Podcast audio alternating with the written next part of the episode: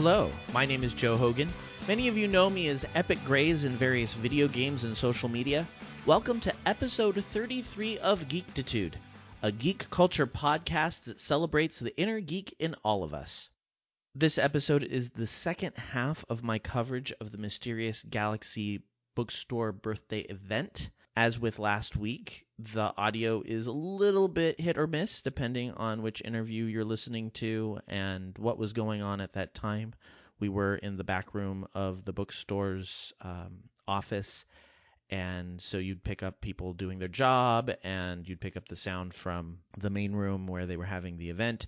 So there is some background noise that is in there and you know anytime i'm recording on location the audio is a little bit different than when i'm recording in my home. So that is what you are dealing with with this episode but i think it turned out relatively well. So uh, enjoy the interviews. There are six of them and I will talk to you after those are done.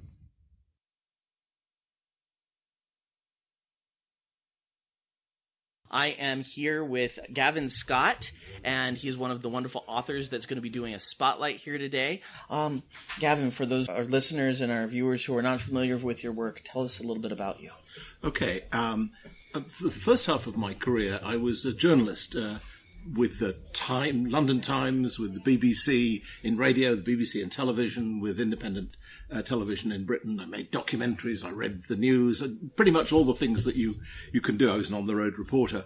Uh, but during that time, I uh, I published some novels. Uh, my first novel was a chase thriller set in New Zealand called Hot Pursuit, mm-hmm. Uh, about a satellite landing in the wilds of New Zealand and being pursued by the and this dates it the, the KGB mm-hmm. as well as the mm-hmm. CIA. And my hero was a journalist, believe it or not. Pure coincidence. Uh-huh. I was a journalist too. And he pursues uh, he pursues this uh, uh, remains of this satellite through the New Zealand bush. So that was hot pursuit. That got me going. I did another book called uh, A Flight of Lies about the hunt for the bones of Peking Man, which are the Peking Man is the ultimate Chinese ancestor. Okay. And those bones were found in the 1920s by the famous uh, theolo- theologian Teilhard de Chardin and then disappeared during World War II. And because they are the ultimate Chinese ancestor, the Chinese really want them back. They, they were last seen in a marine footlocker heading for the coast of China from central from Peking. And wow. uh, when Nixon went to China, that was the first thing he was asked for. Can we have the bones? We, we don't know. We, the fact that the U.S. Army had them, we don't know what happened to them. We don't. It's wow. a great mystery. So that was my second book. So anyway, that's uh, I, the journalist working for television, loved writing stuff that involved film. That got me writing screenplays. I wrote one about Jules Verne. Mm-hmm. That got me, brought me to the attention of George Lucas. George Lucas hired me to work on the Young Indiana Jones Chronicles TV series, which I remember well. That, got, that, that brought me over to the States. I sold a script to uh, Steven Spielberg that was made as the movie Small Soldiers, directed mm-hmm. by Joe Dante. Another movie I made was uh, The Borrowers. Oh my god, uh, I love The Borrowers. Yeah, uh, with John Goodman and a great yeah, Hugh yeah, Laurie. Yeah, Hugh Laurie was the postman believe it or not, in mm-hmm. The Borrowers, uh, and uh, continue to, to, to, write movies as well as do television. So television, I've done my Jules Verne thing as a as a TV series, The Secret Adventures of Jules Verne, which mm-hmm. is early steampunk. Uh, uh, Mists of Avalon, uh, Legends of Earthsea. The current movie I've got coming out later this year is called The uh, Absolutely Anything, which I wrote with Terry Jones of Monty Python, mm-hmm. and it stars Robin Williams and Simon Pegg, Kate Beckinsale, Eddie Izzard, what, and what the Pythons are there in voice. That's well. awesome. What a what a great cast. And then and then I I really an idea began to build up in my mind for uh, to return to novel writing, mm-hmm. and uh, that led to the creation of a, a, a chap called Duncan Forrester, who is a former special operations executive during World War II. He is an academic at heart, when the war is over, when the move, when the novel begins, he comes back to Oxford just wanting to return to the world of, of ancient history and the quiet, you know, pastures of academe. But a colleague is killed, his best friend is accused of murder, and Duncan Forrester has to go on the hunt to find who really did it mm-hmm. in order to save his friend. And that's the beginning of the story, the beginning of what I hope will be a, a long running series. That's awesome. And now that's is that the That's the, it's called The Age, Age of, of Treachery, published by Titan Books, distributed by Random House, and uh, that's that's the book we'll have here today. That's very cool. So now it sounds like you you sound like you have a, a great love for um, histor- historical fiction, real life mysteries, things that um, Yes, that kind of capture our imagination but are yet very real. Uh, not very real, a little bit real. No, not a little bit real. What it is is, uh, I suppose, it's my background as a journalist. As a journalist, obviously, especially for the BBC or the Times, really had to be totally grounded in the facts, and I loved that. But then my imagination said, "What if you know we could improve on that?" So I suppose, as a novelist, um, I, what I love doing is taking the facts and then running with them. and, and as you say, I love history. So, for example, this Age of Treachery novel. It's set in 1946. It's very grounded in the world of 1946 in Britain, which we'd won the war, but we had nothing. You know, people were, were queuing up for, for powdered eggs. Mm, Dur- mm. During the war, people had had, there, there weren't any eggs available, so you'd had to have powdered eggs. Everybody hated powdered eggs. When you made them into a pancake or an omelette, they looked like a, a, a leather, a piece of leather. Right. At the end of the war, we couldn't even afford the powdered eggs. Oh wow. Yeah, because uh, America wouldn't loan us the money. so Britain was in a state of privation. But all the all the things that make our world today, that are kind of part of our cultural heritage, they were bubbling away. And so I wanted to have my hero Duncan Forrester meet up with some of those people before they were famous. So, for example, among the people he encounters as he's trying to solve the mystery, uh, J.R. Tolkien before he'd finished Lord of the Rings, and uh, he used to he used to um, uh, gather with his friends, Tolkien did, uh, in a pub called the Eagle and Child, which was nicknamed the Bird and Baby. and one of his friends, whom he met there and wrangled with there, was was C.S. Lewis. C.S. Lewis was always telling Tolkien to hurry up and finish the Lord of the Rings, and Tolkien would say, "Yes, I've written this battle sequence, and I've just realised the moon is in the wrong phase." So I have to go back and start again. Oh no. And C.S. Lewis would say, look, t- tidy that stuff up later. N- Don't start again from the beginning and change all the names, which is what he was doing. Interestingly, because he was becoming slightly impatient, he began to say, you know, I could do, I could do the same kind of stuff much faster. Mm-hmm. And he began to write the Narnia books, which slightly annoyed J.R. Tolkien. I would imagine. I mean, he wasn't ripping him off, but you know, he was. Tolkien had come up with this idea, and C.S. Lewis said, "Let's do the streamlined version." so, uh, another person that um, Forrester meets up with is a the foreign manager of the Sunday Times newspaper, a former naval intelligence officer, not yet well known for anything at all, a bit of a rake, whose name was Ian Fleming. So it's Ian Fleming before James Bond. Uh, he meets up with a young X-ray crystallography student called Margaret Roberts, uh, who would later marry a businessman called Dennis Thatcher and become Prime Minister of Britain. so the, part of the fun of it is I, I plunge into this world initially of 1946. I mean, the series will cover other dates as we go on, but it begins then. And suddenly you realise this is the stuff that was happening that led to the stuff we know Right. later on. So Well, that's just fascinating. It's it's it's fun because it's nice to be able to have those toys to play with. Yes. And and it's it's very cool that you can can recognize where those toys are and how to manipulate them. So that's that's very cool. Now, uh, Geektitude is a geek culture podcast, and uh, it's an amalgam- amalgamation of the words geek and uh, aptitude. So, is there a place where you feel like your geekitude is high? Geeky things that you tend to really enjoy and consume. Well, uh, on, there's there's one level, is, and that is the research that I do for, for, for these books. I totally love going into a library and coming out with a stack of books like that, you know, and plunging into diaries and letters and, and that sort of thing. So there's that one element. The other element is that I have I have a huge love of science fiction. Uh, you know, reading the works of the short stories of H.G. Wells when I was about ten, uh, and and and then the novels of Jules Verne about the same age. That got me going into writing and serious literature. Uh, and as I mentioned, I did my own TV series about the young Jules Verne at Yeah. one point. Uh, I have a huge love of science fiction. What's the word? Um, artifacts. so I collect. Uh, I collect a lot of sci-fi toys, and I don't just collect them. I have to admit, I turn them into sculptures. Oh, that's cool. Yeah, I make these. Uh, th- you could. I mean, some of them are like shadow boxes, about four feet long, three feet high, uh, three feet high, and, and about six inches deep, and I'll create a theme. Like, for example, one I did was uh, of uh, space toys from the 1950s, board games, model rockets, spaceman, you know, all that kind of stuff. Because, and they were all uh, created before we were in space.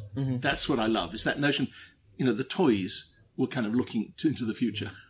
And there is that in cardboard, in plastic, um, uh, in, in tin, you've got a sort of tangible version of the future as it was seen in the 1950s.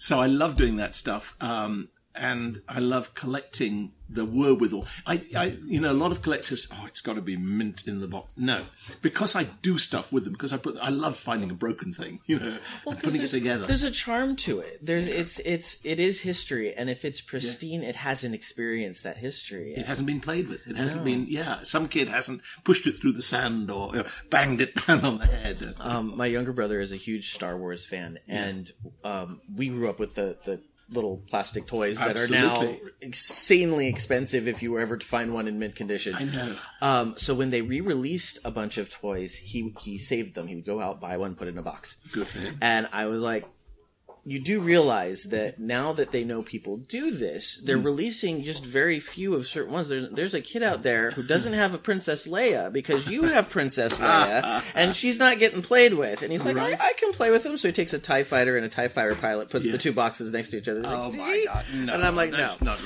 right. You must discipline your brother. That's... Well, well, the good thing is, is, is he's just recently had a daughter, and so I have a feeling that once she's old enough, they will get played with. And one thing I had because because I was in, in, in my twenties when these mov- movies were released, and I was already into my enthusiasm then. So I bought the Star Wars toys as they came out. I mm-hmm. didn't keep them pristine in the boxes, although I kept all the boxes. And one of the things I have is a cardboard Death Star. Do you, you know that toy? Yes, I remember the commercials like- for it. Yeah, and and you bits of plastic, but mostly it was cardboard, and it had a, a trash compactor and the whole thing. And uh, I'm glad to say I've still I've still got that. Yeah, they just don't make toys like they used to. They really just don't. Well, uh, remember in the early days of the Star Wars toys, when they had no toys at all, Mm-hmm. they gave you you could buy a voucher. They literally would they you could buy a Star Wars toy voucher, Oh wow. uh, and and later on when they produced the toys, you could hand it over and then you get your toy. But that was that was how desperate it was. That's Uh, amazing. I talked to George, I mean because I worked with George Lucas on the Young Indiana Jones Chronicles. I mean he was he was marveling that the you know the best deal he ever did was the one where he uh, he, he took in lieu of other rights the merchandising rights Mm-hmm. for his script, which. people- What's the value of merchandising? A few, you know, Right. brace, uh, you know, belts with pictures of the characters. Who cares about that? And uh, I, I was working in Skywalker Ranch at that time, and you looked around, you realised that merchandising.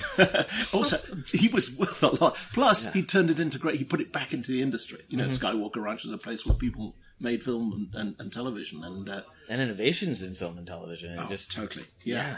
I mean, what we were doing with Industrial Light and Magic there was was extraordinary. Although by the stage, by that stage, uh, young Indiana Jones Chronicles couldn't afford the services of Industrial Light and Magic, even though George was producing it.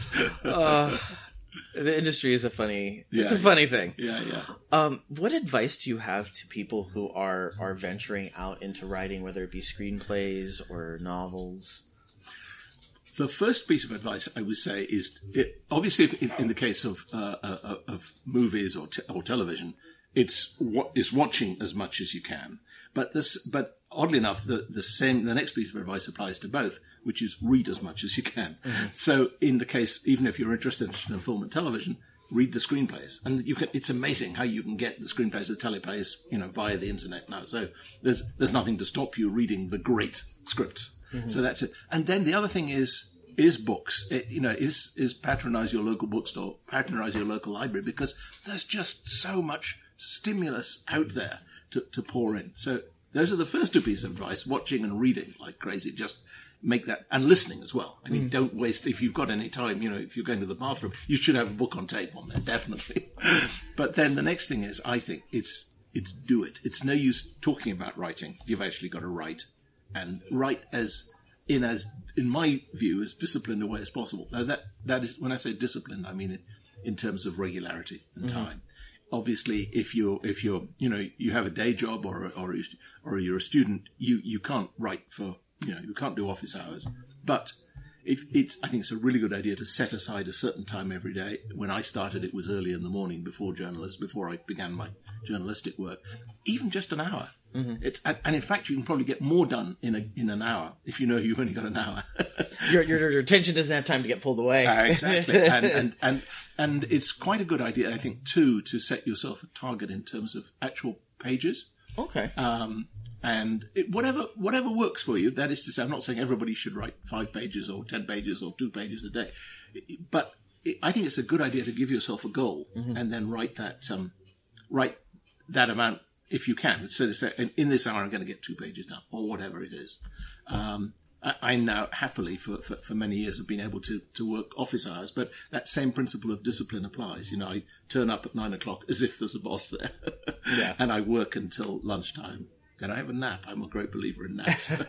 then I work in the afternoon. Uh, but again, and then I stop and I go to the gym or whatever. But that regular hours, it really helps, I think, because the writer's life is kind of a crazy one. You never can tell whether what you're writing is going to be bought or is, what the film film is going to be made. But if you give yourself a regular pattern of work, in my case, it's five days a week. I take the weekends off. Then I think it really helps to to give you a feeling of control over your life instead of just writing when inspiration strikes and hoping somebody tells you here's a commission or we'll buy this. It, it's, you know. Well, there's a lot of discipline involved because you're really the one who's setting your schedule. You're the one who's got to make sure that you make your deadlines and everything else. so yeah. It, it really does help help to, to say no. This is the time that I have to be writing. Exactly. That's yeah. very very Yeah. cool. Um, what do you have coming up? What uh, any appearances?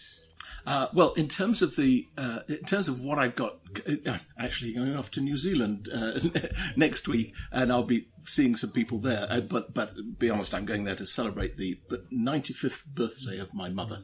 Oh, well, congratulations Thank to your you. mother. Look, I'm very proud of her. She lives on top of a mountain. She generates her own electricity. She starts an electric generator every day. And a pump to pump the rainwater up to the roof. And she has a deal with the local beekeeper so that he splits the logs into the sizes she can carry into her stove. Wow. so I'm, I'm proud of my mum. yeah. So I go off to do something. But in terms of what I, what I'm working on, so I'm working on um, on actually I've written the sequel to Age of Treachery. It's called the the Age of Olympus, set in Greece and Crete, um, uh, just after the war. And it involves a, a mysterious find in a Cretan cave, which sheds light on Minoan civilization. And um, it, it has again some characters who were around at that time, like Lawrence Durrell, who then was editing a newspaper in Rhodes.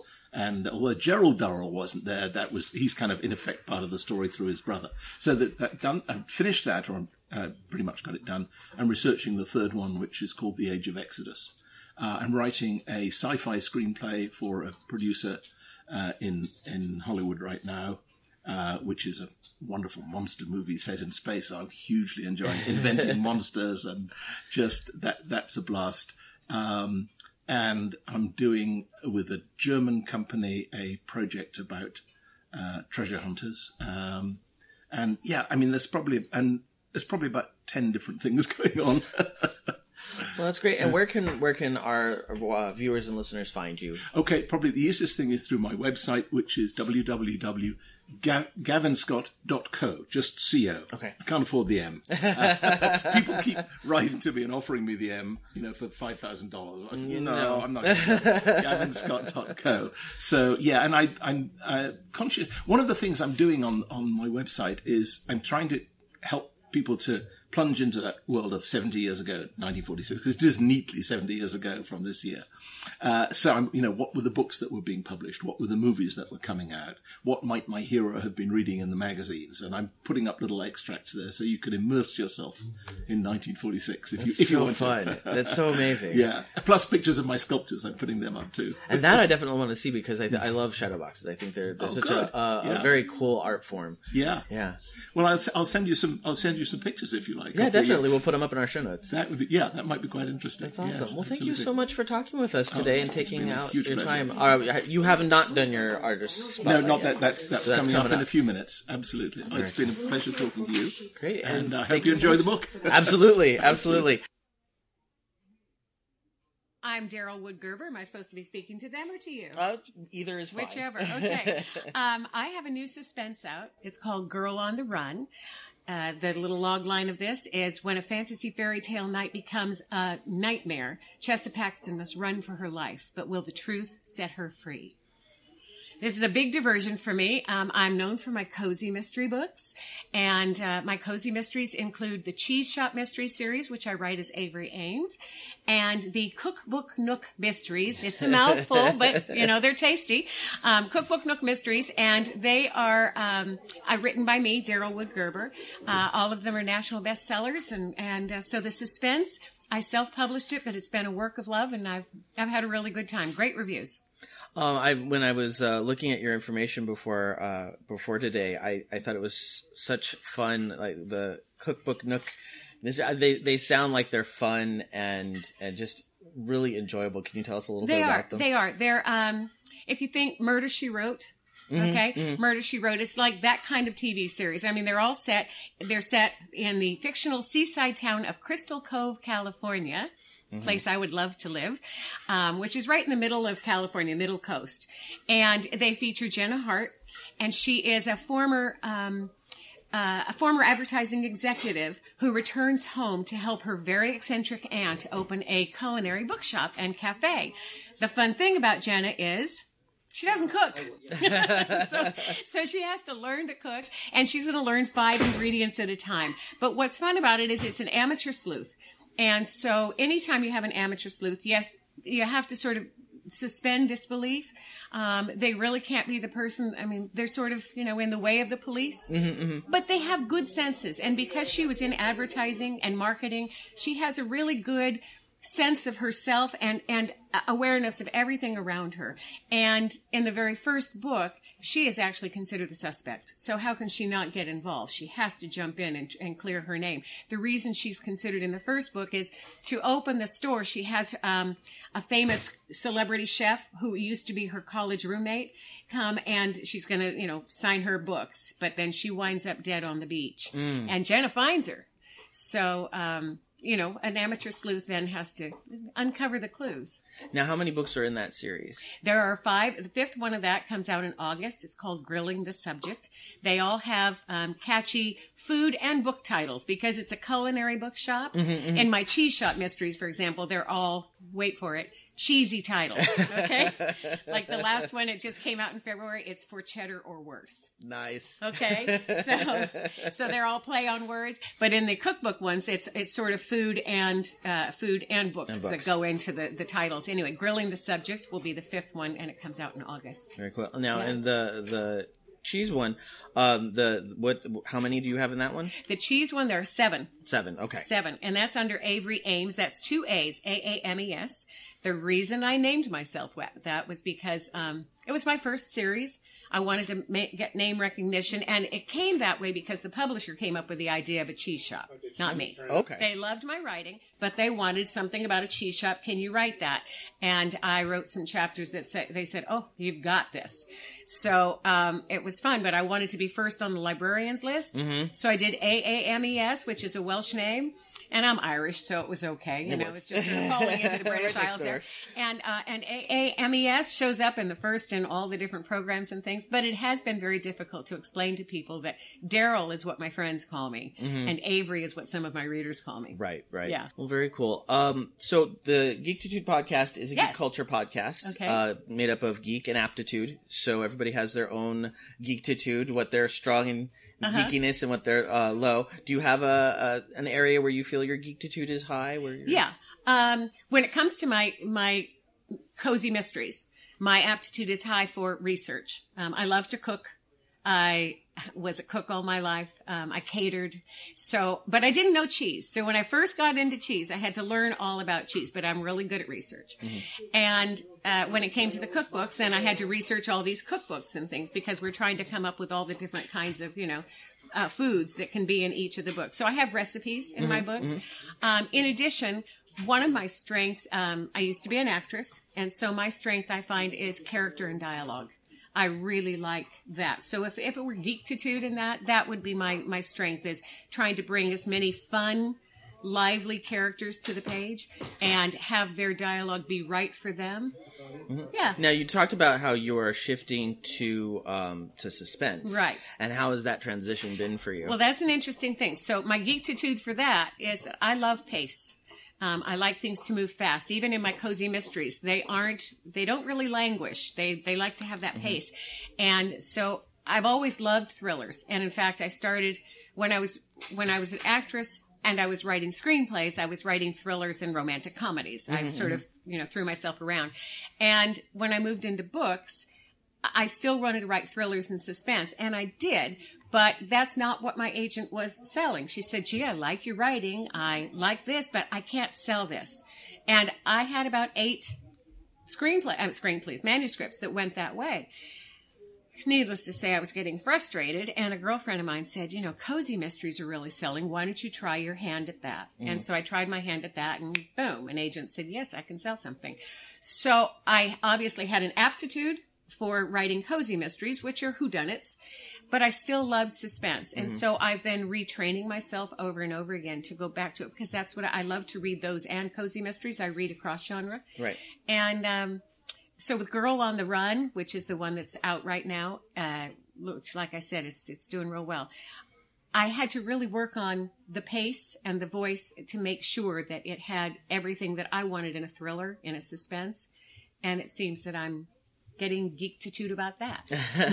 well, and that that seems to be a, a running theme with a lot of the authors that we've talked to Mhm. today is that they're they very much consume that which they are are putting out. Like Right. they, they really do enjoy the genre. Right. It's not just something that they're they're good at. It is Right. something that they enjoy. Let's put it this way: I wouldn't write a history book, mm-hmm. okay? Because I really, you know, now I'm getting into history. I like history, but I still, I would, I don't read historicals.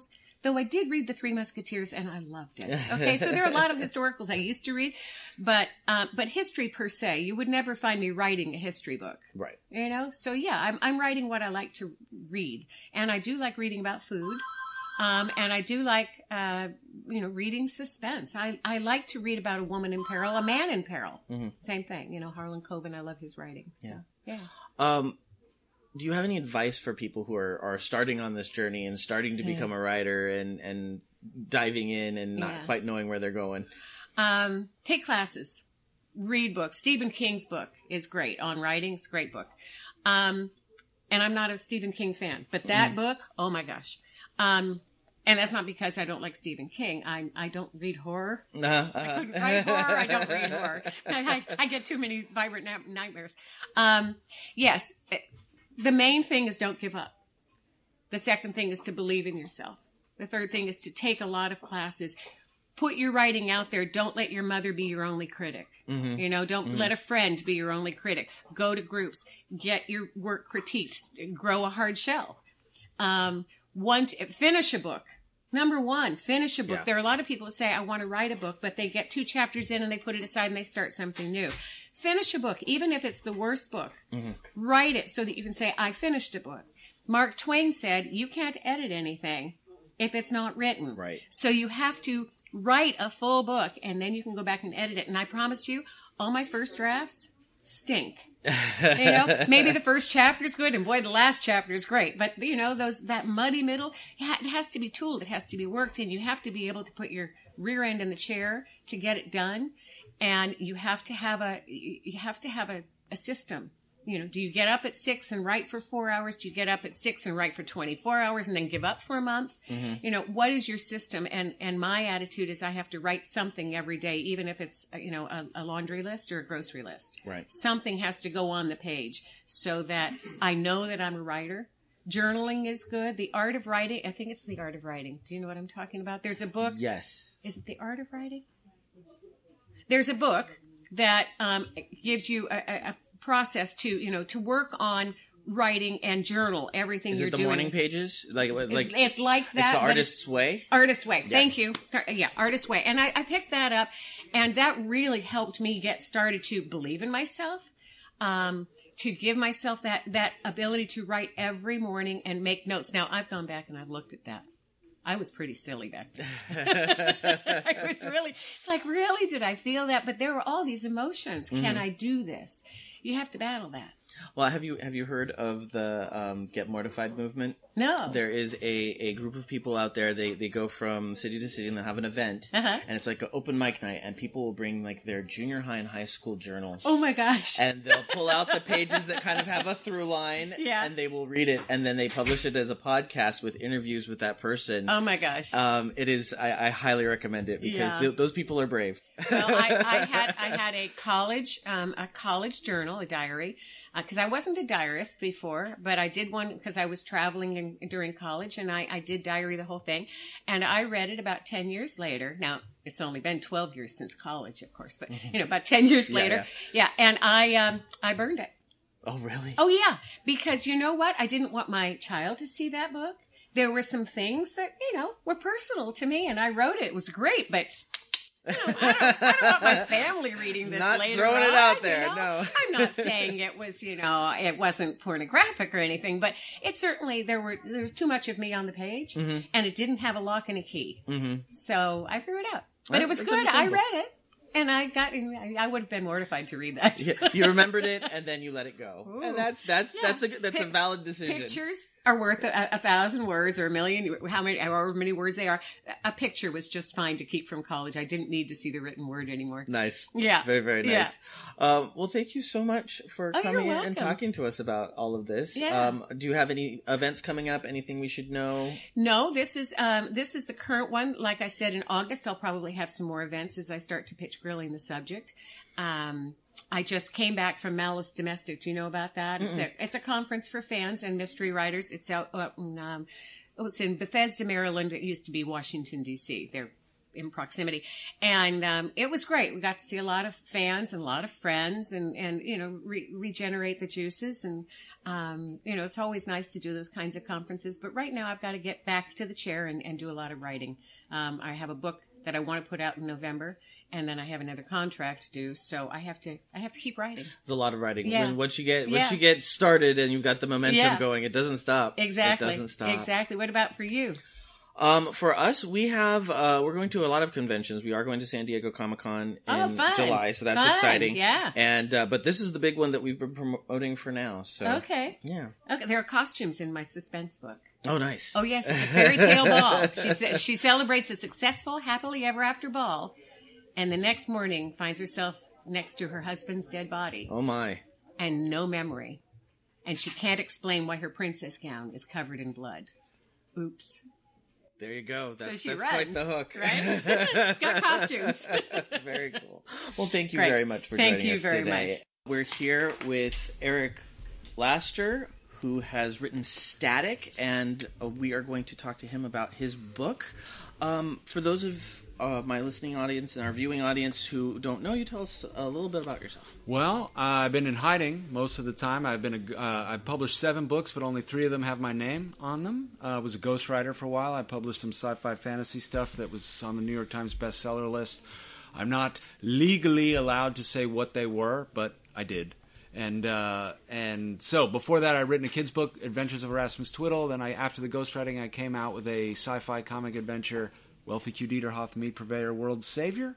Um, which is a little funny, hopefully, and uh, and then uh, Static, and so and besides this, I do also you know I book doctor, which is a thing you can Mhm. do, Yes. and then uh, and then also write for corporate clients. But this is what I love is the is the actual novel Very cool. with my name.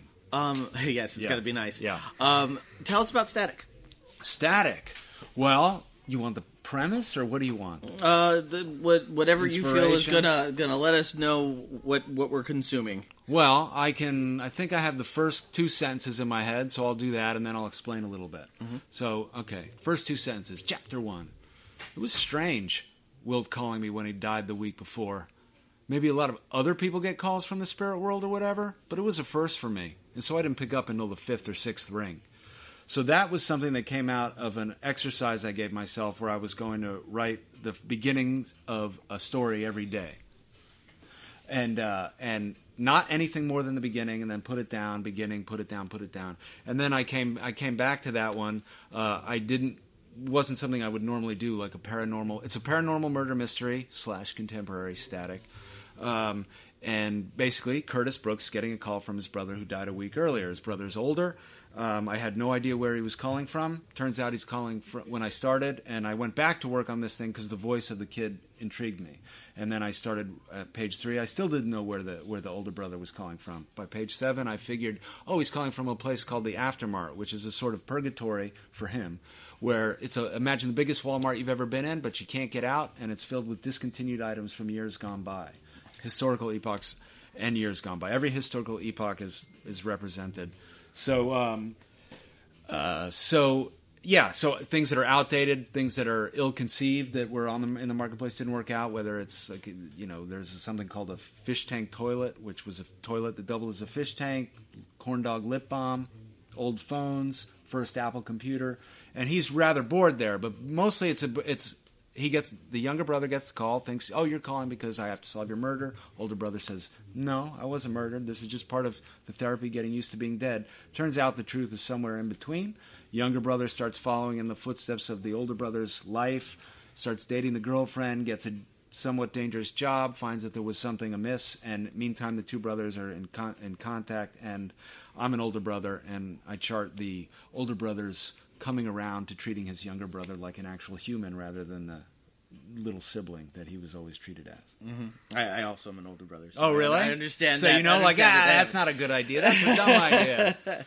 Um, well, that sounds like a very, very cool uh, concept for a book. You mentioned that you were doing exercises to to kind of come up with this idea. Do you do you have a regimen of exercises that you do when you write, or I don't, uh, you know, every week have a new regimen of exercises. I kind of wish I did. Uh, I go through periods where I start, I say, uh, you know, that one came because I felt like I was in a rut, whether, Mhm. and I'm just like, I feel like I'm writing the same stuff. I wanted to write com- what I thought was completely different type of material, even though, if I when I describe what I've what I've uh, what I've written, um, it sounds like well, I don't know what it sounds like, but it doesn't sound like what I had expected to say I'd written.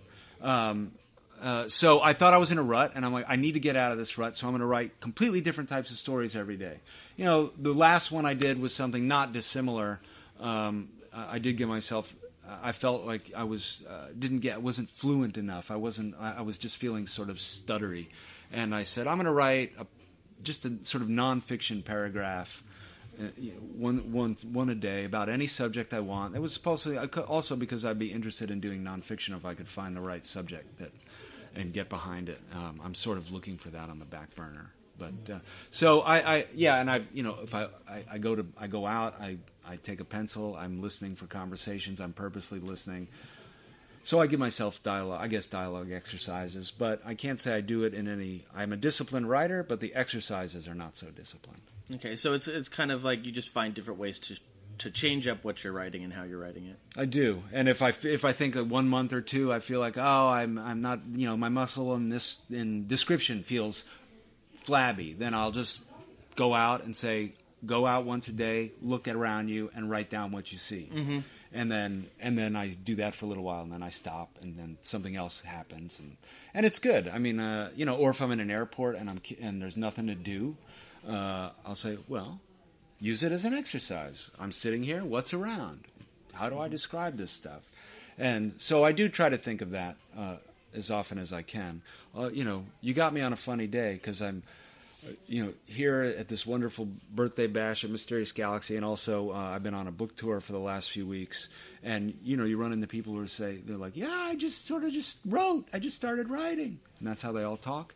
And um, and uh, and I'm like, maybe I'm try- I'm, I'm trying so hard, but I, I get a lot out of it when I'm doing it, and I enjoy you know I enjoy it. So Yeah, you've you mentioned uh, you'll listen to conversations that are happening. Is that where you've gotten some characters in, in some of your work from the Yeah, I get- craziness that is real life? oh yeah, Uh, real life always it's an absurd place we live in, and uh, and I love it because of that. I love I love the absurdity really on the page. Sometimes in life it can be frustrating, but um, yeah, you can hear great great dialogue out there, uh, and just the rhythms of the way that people speak or think they're saying something clear and and aren't. I mean, what did I hear? Oh, uh, you know, there's stuff uh, like uh, you know, one time I was at dinner and the girl next to me said. Uh, everyone's always kissing his ass to his face, and it's like this is just these are these are and there was a oh the on tour I heard I, I heard one um somebody said, "Yeah, I have diarrhea mouth, but in a good way." It's like what? What is that? What is diarrhea very- mouth in a good way? Very interesting turns of phrases. Yeah, Very yeah. interesting turns of phrases. I mean, I know what what it's meant, but it's funny choice of words, and uh, so I, I enjoy. I actually really enjoy listening to people. Yeah, I, I'm a, a English teacher, but I'm also a Oh, drama teacher. really? Yeah, and so often when uh, when we're doing improv and the kids seem to because I have an improv team that I coach, and when the the scenes start getting stale or you're seeing the same characters come up and I'm like, all right, your assignment this week is to go out and see somebody on the bus or wherever, and then come back and turn that into a character that you can use in class, and it they they come up with some fun stuff. Yeah, that Yeah. sounds great. Um, so the the podcast is called Geektitude. It's an amalgamation of geek and aptitude because everybody has different levels of geekiness. Uh, so where do you feel your geektitude is high? High. Uh, well, I guess uh, mostly not in as uh, like fan stuff, but more actually, I'm a when when I'm with kids, high schoolers and stuff. I'm a geek with language. Mm-hmm. So, uh, you know, I can look at an advertisement and I, uh, sh- an old advertisement. I'm looking at the words, and sometimes they're absurd and funny because they they don't quite say what they mean to say, uh, or and I geek out on that stuff. I mean, Mhm. there's a there's a the aftermart would have something called Nally's potato sauce in it, and I have an advertisement. This was a product of you know ketchup like potato sauce, and the ad is kind of ridiculous. It says. Um, adds a nearly undetectable zest to anything you put it on. And I'm like, what, what, what, what, what does that mean? and I would own this as a poster, Right. If I could find it as a poster. I, I love that. I, I love when they when people don't quite say what they mean. You know, I suspect they meant mild or subtle, Mm-hmm. um, but nearly undetectable zest is just why should I buy that? And their and their slogan is, their it's called it's made by a company called Nally's, and um, it says Nally's is adequate. That's their slogan. Wow. And so- Shoot for the stars. Yeah. so I geek out mostly on language and I and reading. I mean, which includes reading. I don't read in any one genre. I'm not particularly strongly given to one genre. I like literature. I like speculative fiction. You know, I wrote sci-fi fantasy. Uh, Hitchhiker's Guide to the Galaxy. I like stuff with humor. Mm-hmm. Um, and I do think that you can be as serious as all get out and still be funny. Um, so I'm not sure. I would just have to say language and books in general. I don't want to. I don't want to pin myself down to a genre. Like you know, I, I yes, I went through all the, you know, Star Trek, the '60s one with uh, the real, well, not the real. Sorry, everybody. Um, I did like Make It So number one. I like that version. Too. Yes. Yeah. Um, do you have any advice for young authors out there, people who are getting started, people who are, are looking to do this for a living? Sure. Uh, well, I think so. Um, if you're really interested in it, first off, you'll find out eventually. You'll be compelled. It's a compulsion because there's a lot of there's a lot in the world that will say why no. There are a lot of people. Everyone's got an opinion. Most of them will be wrong, uh, and so you have to just stick to what you think is is best for you. Don't give yourself an artificial time. Everybody's impatient at the beginning. They want to publish. They want to publish. They want to publish, and I was, and I still get that way from time to time. But I'm much better at. Um, at just saying I would prefer because I put out books. Say my first book was put out in 2001. It was a kid's book. Hadn't meant to do that. I want to. I want to redo it. Mm-hmm. Um, I don't want to feel that way anymore. So when you put something out, you want to hopefully just be happy with it for all time. Probably not realistic. Read a whole lot. Reading is the most important thing. And if you can write uh, every day, it's like a you know, as they all know this, it's a muscle. But um, so you've got to exercise it like you would if you're playing a sport. And so if you're playing basketball, you play every day or most days. If you're a writer, you should read. You should read every day, and you should write pretty much every day or most days. Uh, but I would say, be resilient. Don't let don't don't just be resilient. Yeah, it's it's like any any artistic field. There's there's a lot of rejection. you, have to be ready for it. Try and get a thick skin. I'm still working on it. Um, but again, you you know, if you can find your niche of, of of readers, you're good. You don't need to necessarily take over the entire world. This history is filled with people who sold literally seven copies of something while they were alive, and then we still know it. I'm actually talking about William Blake, but um, lots and lots of people. I mean, Philip K. Dick was not a household name so much, and now so many movies have been made and, and he's he's sort of on, he's the top. So, I, you know, it'd be better if it happened during one's lifetime, but uh, you've got to enjoy what you're doing, or at least you've got to feel proud of what you what you finish. So. People will come at you with all kinds of opinions and take them because sometimes they're, they're if everybody says something similar, they're probably right. Mm-hmm. So you need to look at it. Sometimes you look at a comment and you'll say, if everybody's saying something similar and you don't understand why they're feeling this way, it might actually have something to do with another part of the story you're working on, and you just need to try and figure out why is everybody coming to this thing. But if, if more than this conclusion, if more than a few people say the same thing, and I'm sorry if this is all obvious, but um, it's what's coming to me. Uh, if more than a few people say the same thing, you need to look at it. Yeah. Yeah. And and it's not obvious because if it was obvious, I think everybody would be doing it and and being successful at it. So uh, no, I think the the words of wisdom are good and, and sound. Um, what do you have coming up, and uh, where are we going to be seeing you again? Well, I will be at Comic Con in Phoenix in uh, in June, uh, the beginning of June. Then the Denver Comic Con later that month, uh, and then I've just been on a book tour in the Northwest in Chicago as well, and uh, Toronto. So uh, that will I will happen again for Static, um, Paranormal Murder Mystery, uh, in October. There'll be another. I'll do another one, mostly to schools and bookstores. And then uh, next year, Wealthy Q. Dieterhoff, the Meat Purveyor World Savior book. Can a homeless teen in New York City, armed mostly with deli food, save an alien race from extinction? Maybe. Uh, That's awesome. um, that will come out uh, d- nationally distributed at the beginning of next year, March, and that'll be a trilogy. And my, my goal is to have three, so my box set will be a lunchbox. Oh, that's awesome. That's my goal. That's so cool. That's my goal. So static until the beginning of next year, and then when the when the paperback of Static comes out, the hardcover of Wealthy will come out. Cool. And where can everybody follow you?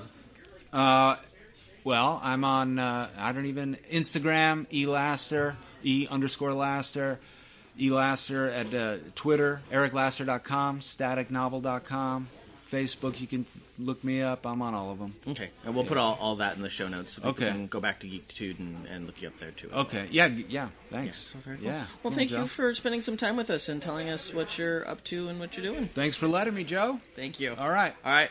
Hello, Hello. welcome back to the mysterious Galaxy Bookstore Birthday Bash. I am here with Gini Koch, who I would not be here without because you're the It's one who got true. me uh, this gig, and I really want to thank you for that Oh, because you're we have very had so much fun today. Oh, I'm glad. I knew you would. I knew you would.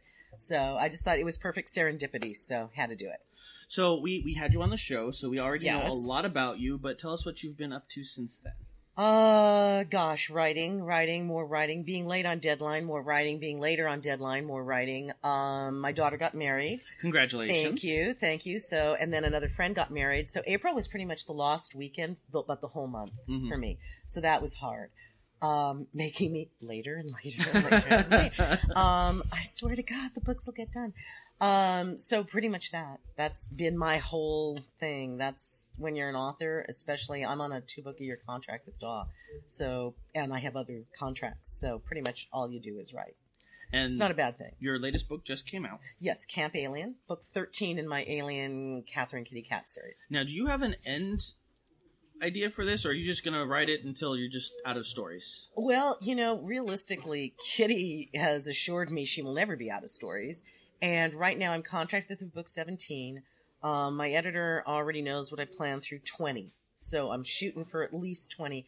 But even when I do that, there's always more. It's just, you know, it's a great big old galaxy out there in a gigantic multiverse, and I can Mhm. do whatever I want. And I've, I've exposed the galaxy, I've exposed the multiverse, and more and more of that is coming in in the future books. So I feel like as long as Kitty wants to tell me what's going on in her life, I can keep writing her.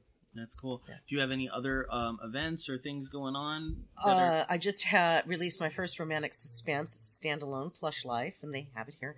So that's just out. Um, I have other stuff coming up. I have, I again did not bother to look at the publisher's name, but I will have my um, novel set in the Old West is coming out in audiobook in 2017 sometime, and that is uh, the Legend of Belladonna: Natural Born Outlaws. So So tell me a little bit about that because that sounds like it's a a, a fun a fun romp.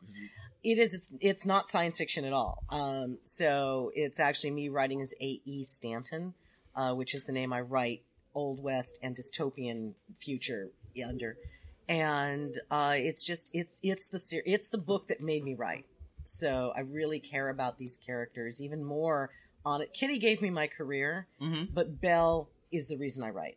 So I really care about these characters a lot. Now, And it's just she's the West's most infamous female outlaw.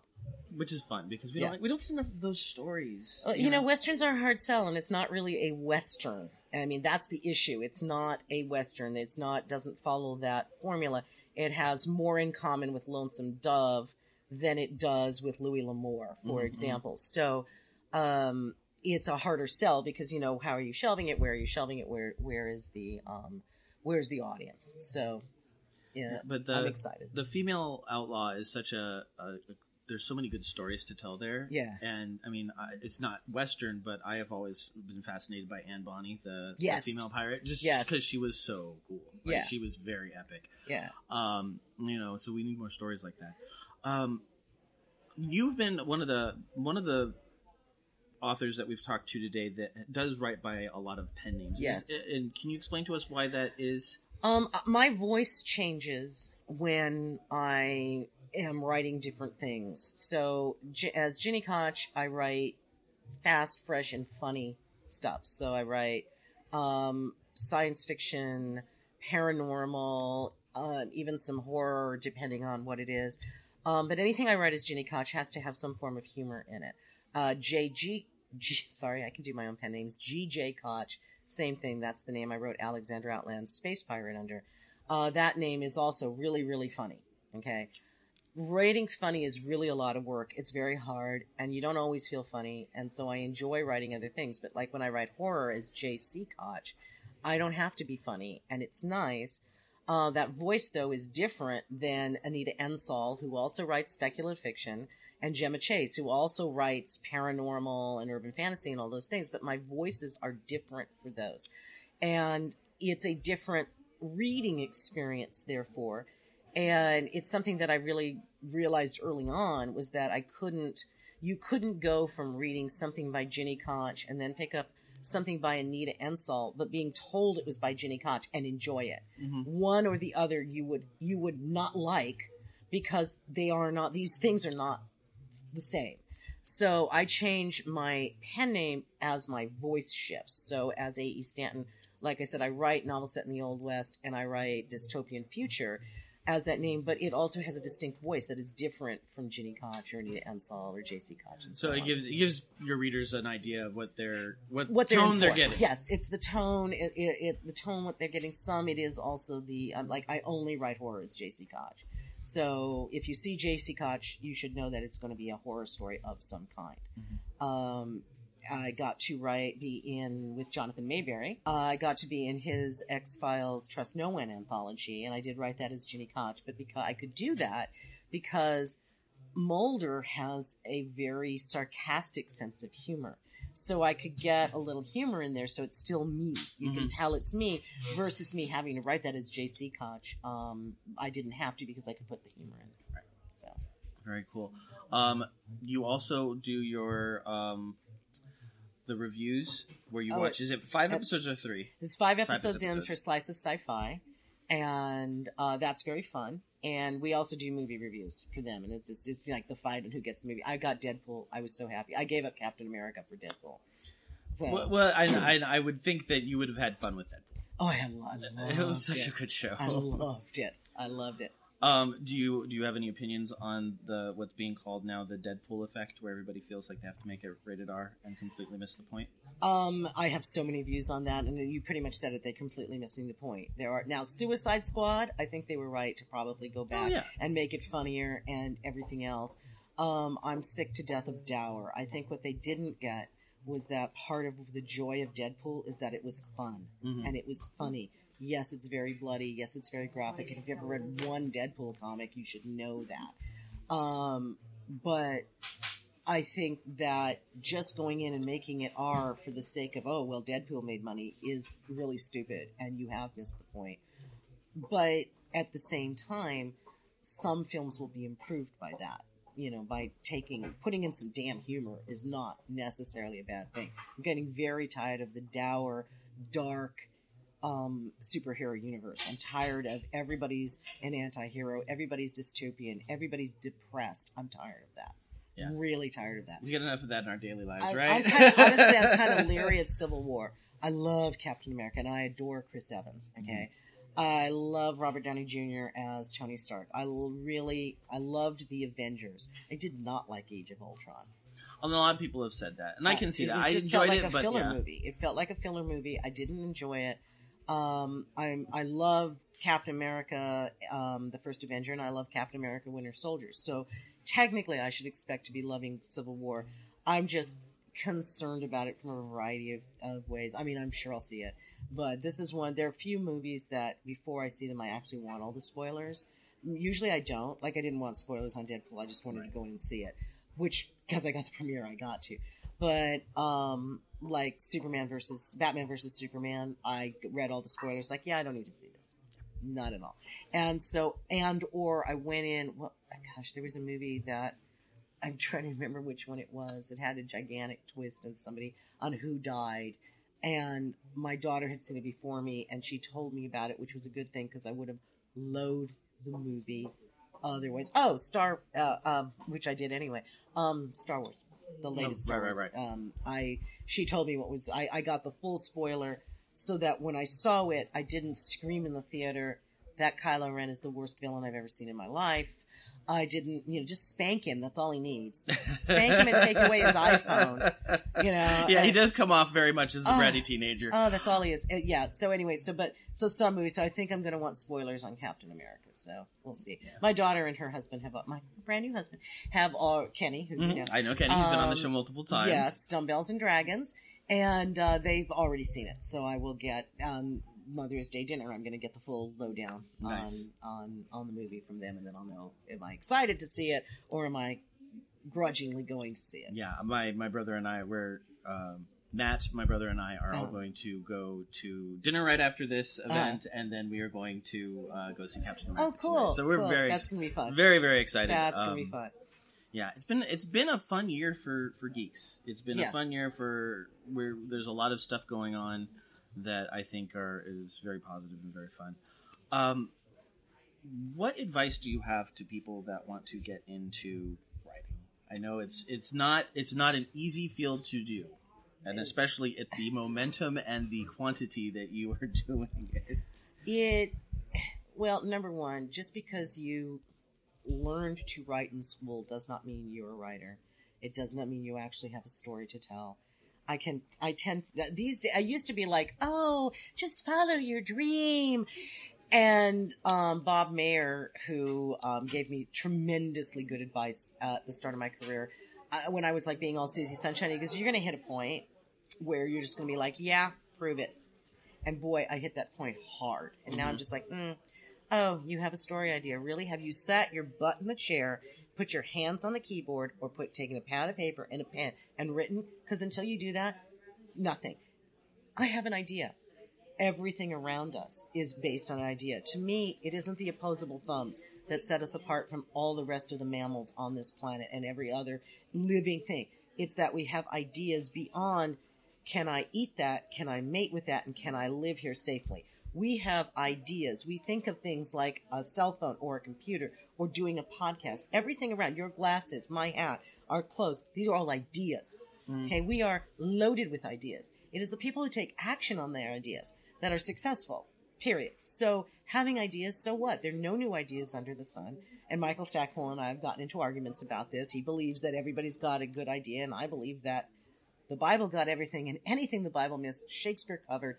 There are no new ideas. You can boil all the stories down. It is how you tell the story. Your voice is the most important thing. That that's what makes you unique. How you put the words together to form the sentences, your paragraphs, your chapters, your how you're telling the story.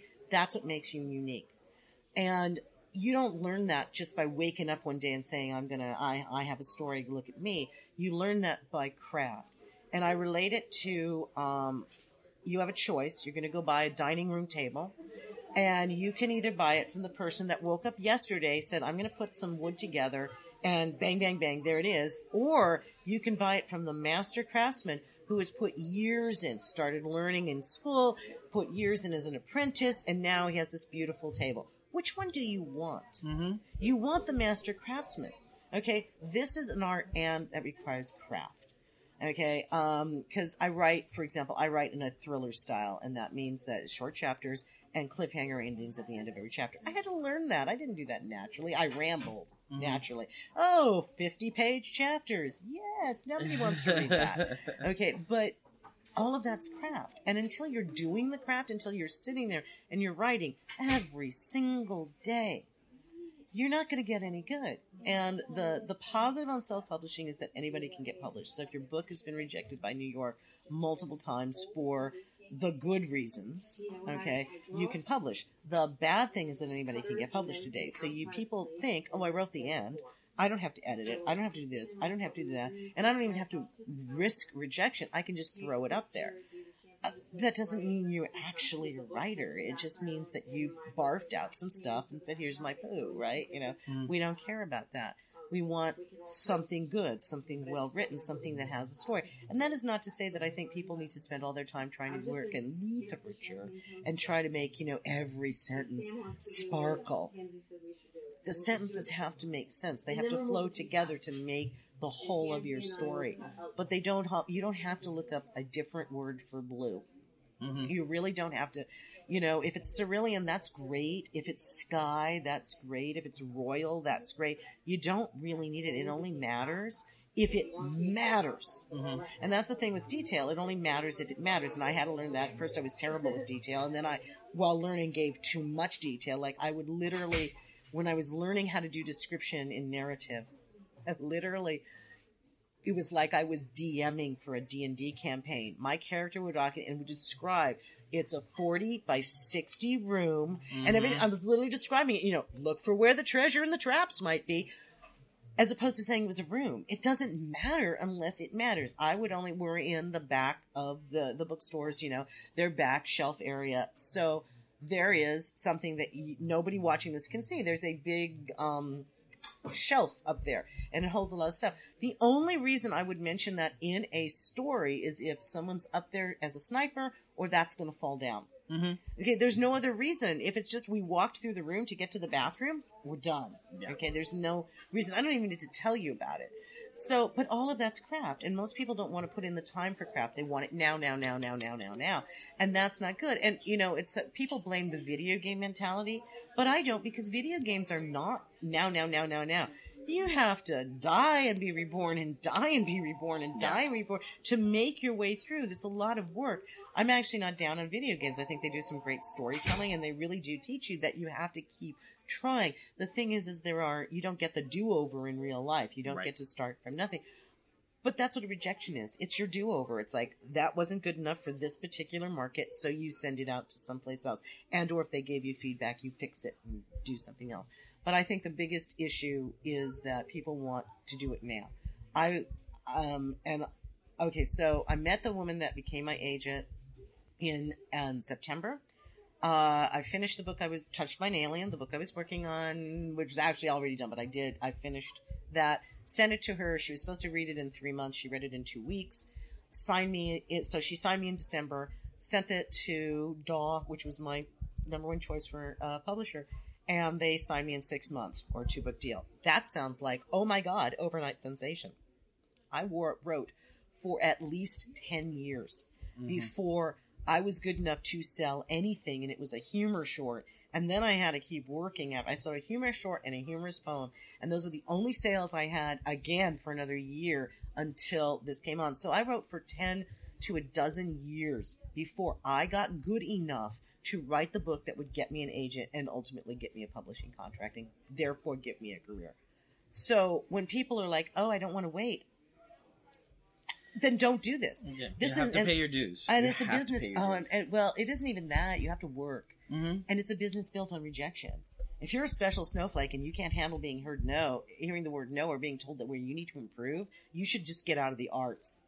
Period. Because this is all the arts are built on criticism. I, we just criticize stuff Mhm. that is art. starting in here, we talked about Deadpool, we talked about Captain America, we talked about Star Wars, we talked about all this stuff. That's all art. That's film, but it's still art. And we had a critical opinion on it. Right. And, and that's the same with books. It's the same with paintings. It's the same with dance. It doesn't matter. If it's in the arts, we feel free to criticize And it. if there's something that people have more of than ideas, it's it's opinions. It's opinions. exactly, exactly. So you better be prepared because if you're in the special snowflake category, this is a really miserable business to be in. Very cool. We're going to be getting to cake here soon, and I don't want you to miss out on oh on no, I wouldn't want to miss cake. but Clear- clearly, I would. Ne- I never miss the cake. but uh, I, I do want to give you a chance to what what's coming up for you in the next couple months, and and where can we find you? Uh, you can find me um, pretty much everywhere. I'm on social media and Twitter at Gini Koch, G I N I K O C H, no space. Um, on Facebook as Gini Koch or Hairspray and Rock and Roll, which is my fan page. Um, my website is www.ginikoch.com, G-I-N-I-K-O-C-H. Um, I'm around everywhere. I will be um, on. I'm on. I'm, this is the start of my book tour for uh, Camp Alien. So I'm up in LA. We'll be signing stock at various various bookstores up there, and I'll let people know where they're at. And then I'm going to Vegas for StokerCon, where I'm attending the bar. I could not get my act together to register for the con, and by the time I I was talking to my agent, she's just like, because she's going to be there too. She's just like, just attend the bar. You're fine. You got it right anyway. So I'll be in the bar at the Flamingo, and there are lots of bars in the Flamingo. So look for me. And then um, I am at the um, Barnes and Noble in La- in Henderson, which is part of the Vegas Metro, on Stephanie on Saturday from two to five with the amazing Wicked Writers and then home, and then I'm at the Poison Pen again, stock and stuff in in Phoenix area, and at the Poison Pen on May 23rd for the end of tour, and then right after that is Phoenix Comic Con, which we're both going to be at, which, which is, going to be a lot of so fun. exciting. And if you're going to Phoenix Comic Con, which is just a fabulous, fabulous Comic Con to do, it's the right size where we get awesome guests, but you still get to do everything and see everybody, and the lines are not ridiculous. Uh, I will be in Authors Alley. I don't know my table numbers yet, um, but I will be down there in Authors Alley in the exhibit hall, and I will also. I'm doing a steampunk um, event. I think it's on Saturday, but I don't remember. Uh, me, Beth Cato, and Sharon Skinner are the panelists on that. And then Friday, uh, June 3rd, is Evening Erotica, which is my big, um, my big um, event over there. So that's Friday night from 7:30 to 10:30, and you don't want to miss it because it's huge fun. We basically play the euphemism game for three hours, have tons of prizes, lots of laughs, everything else. So come, come do that. Make that your Friday night plan. Very cool. Well, thank you very much. Thank it was you. so great to finally meet you in person. Same That's here. really exciting. Same here. And and again, thank you for for getting us in touch with Mysterious Galaxy Bookstore. I and, felt and it making was going to be this one of those possible. matches made in heaven. It was. Thank Uh, you so much. Hi, my name is Elena Hartwell, and I am the author of the Eddie Shoes Mystery Series. The first one, One Dead, Two to Go, came out on April 15th. And book two comes out next year on April 15th, and book three comes out two years from now on April 15th. And what is your what is your series about? Um, it is about a female private investigator, and her sidekick is her mom. So it is a mother-daughter duo, and her mother is a card-counting poker player who's been kicked out of Vegas. Nice. So, little comedy, a little bit of comedy there. I like to say that if Kinsey Millhone and James Rockford had a love child, it would be Eddie Shoes, Oh, that's who is my, you know, you know, she's my PI. So I think that sort of sums up who she is. That's very cool. Yeah. Um, so we're at a uh, a bookstore, a big uh, event. Mm-hmm. Um, what kind of books influenced you when you were starting to write? You know, that's a great question. Obviously, Sue Grafton, since I talk about Kinsey Millhone as, as uh, you know, that my character is a love child of her. So Sue Grafton was huge for me because as a teenager, she was the first series I really followed. Um, I've read, you know, read tons of series since then, but she was sort of the first series, and, and I sort of had this realization, oh, you know, women can write mysteries and they can have female lead characters, and um, it's not all blood and guts and gore. I Mhm. read books that are violent, but I don't write a lot of violence, and so she, she sort of opened my eyes to what mysteries can be. Um, I love, and having said that, I love some of the darker writers, Mhm. um, Gillian Flynn and um, Tara Fran- uh, Tana French. Um, love Dennis Lehane. I'm a huge Dennis Lehane fan. Um, Craig Johnson. I love The Longmire. Um, so sort of a lot of writers. And then if I think about, you know, like who inspired me to be a writer, I kind of go back to some of the classics as a kid, um, The Hobbit, the Narnia series, and those. Even though my books have nothing to do with those worlds or those genres, it showed me how you can just create a world and other people are going to engage with it. And so, like, I think sort of those two things combined. Sort of Yeah. the mystery writers that I, I love and sort of think about how, how the work goes together. And then just writers in general who, you know, that world of words that I fell in love with as a, you know, four year old, five year old. Definitely, yeah. Um, Geektitude is a geek culture podcast, and the, the word comes from amalgamation of geek and aptitude because Mm-hmm. everybody has a different level of geekiness in different areas. Yeah. Where would you say your geektitude is high? Oh, animals. I'm such Animals? a geek about animals. Yeah, I um uh, people who have been in my workshops know that I will work my horses into any conversation. Very nice. I absolutely can do that. Um, and sort of the rescue side of things, um, I've had a rescue dog in the past. I have a rescue cat and I have a rescue horse. So sort of that, um, our stewardship of animals, I'm definitely a geek there. Um, that's a really great question. Like to think about what else comes up. I am a total geek about things like story structure and character arc. And I had a, I had a someone who I sort of mentor. She's a friend, but I also sort of mentor her as a writer. And she said something to me the other day that really stuck stuck with me. We were sort of texting, and I had said, "Oh, I've you know taught these workshops, and I'm working with this writer right now, and I'm having a really great time teaching." And she said, um, "She said you really just live it, don't you? You just live being a writer, Mhm. and that not just that writer's life, but fostering. I teach playwriting um, at Bellevue College.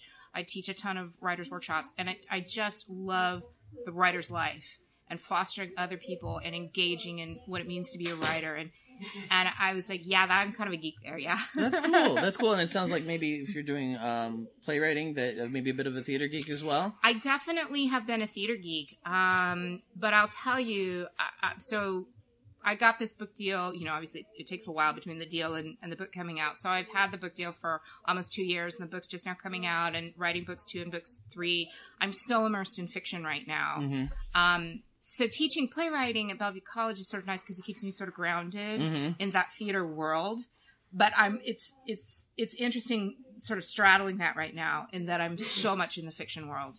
Um, but yeah, definitely I have some theater geekness in there too. Well, I am a I am an English and drama teacher, Oh, so fabulous. so I always love to hear when people love theater Yeah. because uh, Yeah. you know so so many people don't engage with it. It's coming back again. It goes in cycles. Yeah, it it's does coming go back in again, cycles. think. and you know, I, people say, "Oh, theater's going to die," and I'm always like, "Yeah, no, no, no, no, that's never going to happen." It may change sort of the format. It may change how we interact with it. It may change sort of who the prime audience is. Like those things change over and over and over and over again, but it's never going to go away. And you know, for me, and I know a lot of people who really love improv and love those sorts of things, and I'm not against that. It's just not my thing. I always come back to the script Mhm. and the the written word and the the crafting of that written word. And so I'm I'm a theater geek and the, the dramatist at the bottom of that. Like Yeah. the writing matters the most to me. Yeah. Yeah. That's awesome. Um, what kind of things do you have going on? Like, do you have uh, big events coming up? Any anything exciting to report I out? do. Well, I'll tell you, this whole thing is so exciting for me. So not only is One Dead Two to Go my first novel, but this is my very first book signing at a bookstore. Oh, this cool. event, I know. I, I'm like, it, you just couldn't. I couldn't have gotten launched any better way. Um, it's my hometown. You know, there's a ton of people here because there's all these amazing writers, and so I feel really lucky that this was sort of my first event. But then I have I have a bunch of things coming up locally.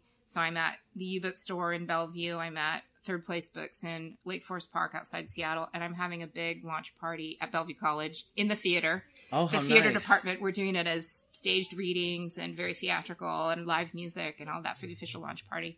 And then I'm going to a whole bunch of mystery conferences I'm really excited about, um, Bouchercon and Thriller Fest and um, you know, Killer Nashville, and so I have a lot of events sort of sort of in place. But I'm pretty excited that this is my fir- my very first. That's very cool. Yeah, um, yeah. I've, so that, then that, that opens up a whole new set of questions because, um, first of all, a lot of people have talked about. Um, we've had a couple of mystery writers that we've Mm-hmm. talked to today, and uh, do you know how your books are going to end before you get Before I write them, yeah. Well, I'll tell you. So here's sort of my process. I, I write the beginning, and then I write the end, and then I write the middle to figure out sort of how I get from from A to Z. Um, but what was interesting about this second, and that's how I've always written plays, right the beginning, right the end, and then right right through the middle. So I've been doing that for a long time, and with this second book has been so interesting. I'm almost sort of finished with the second book because you know you, you need that six month lead time, and Yeah. so I'm actually not that far out from having the second book, book be done,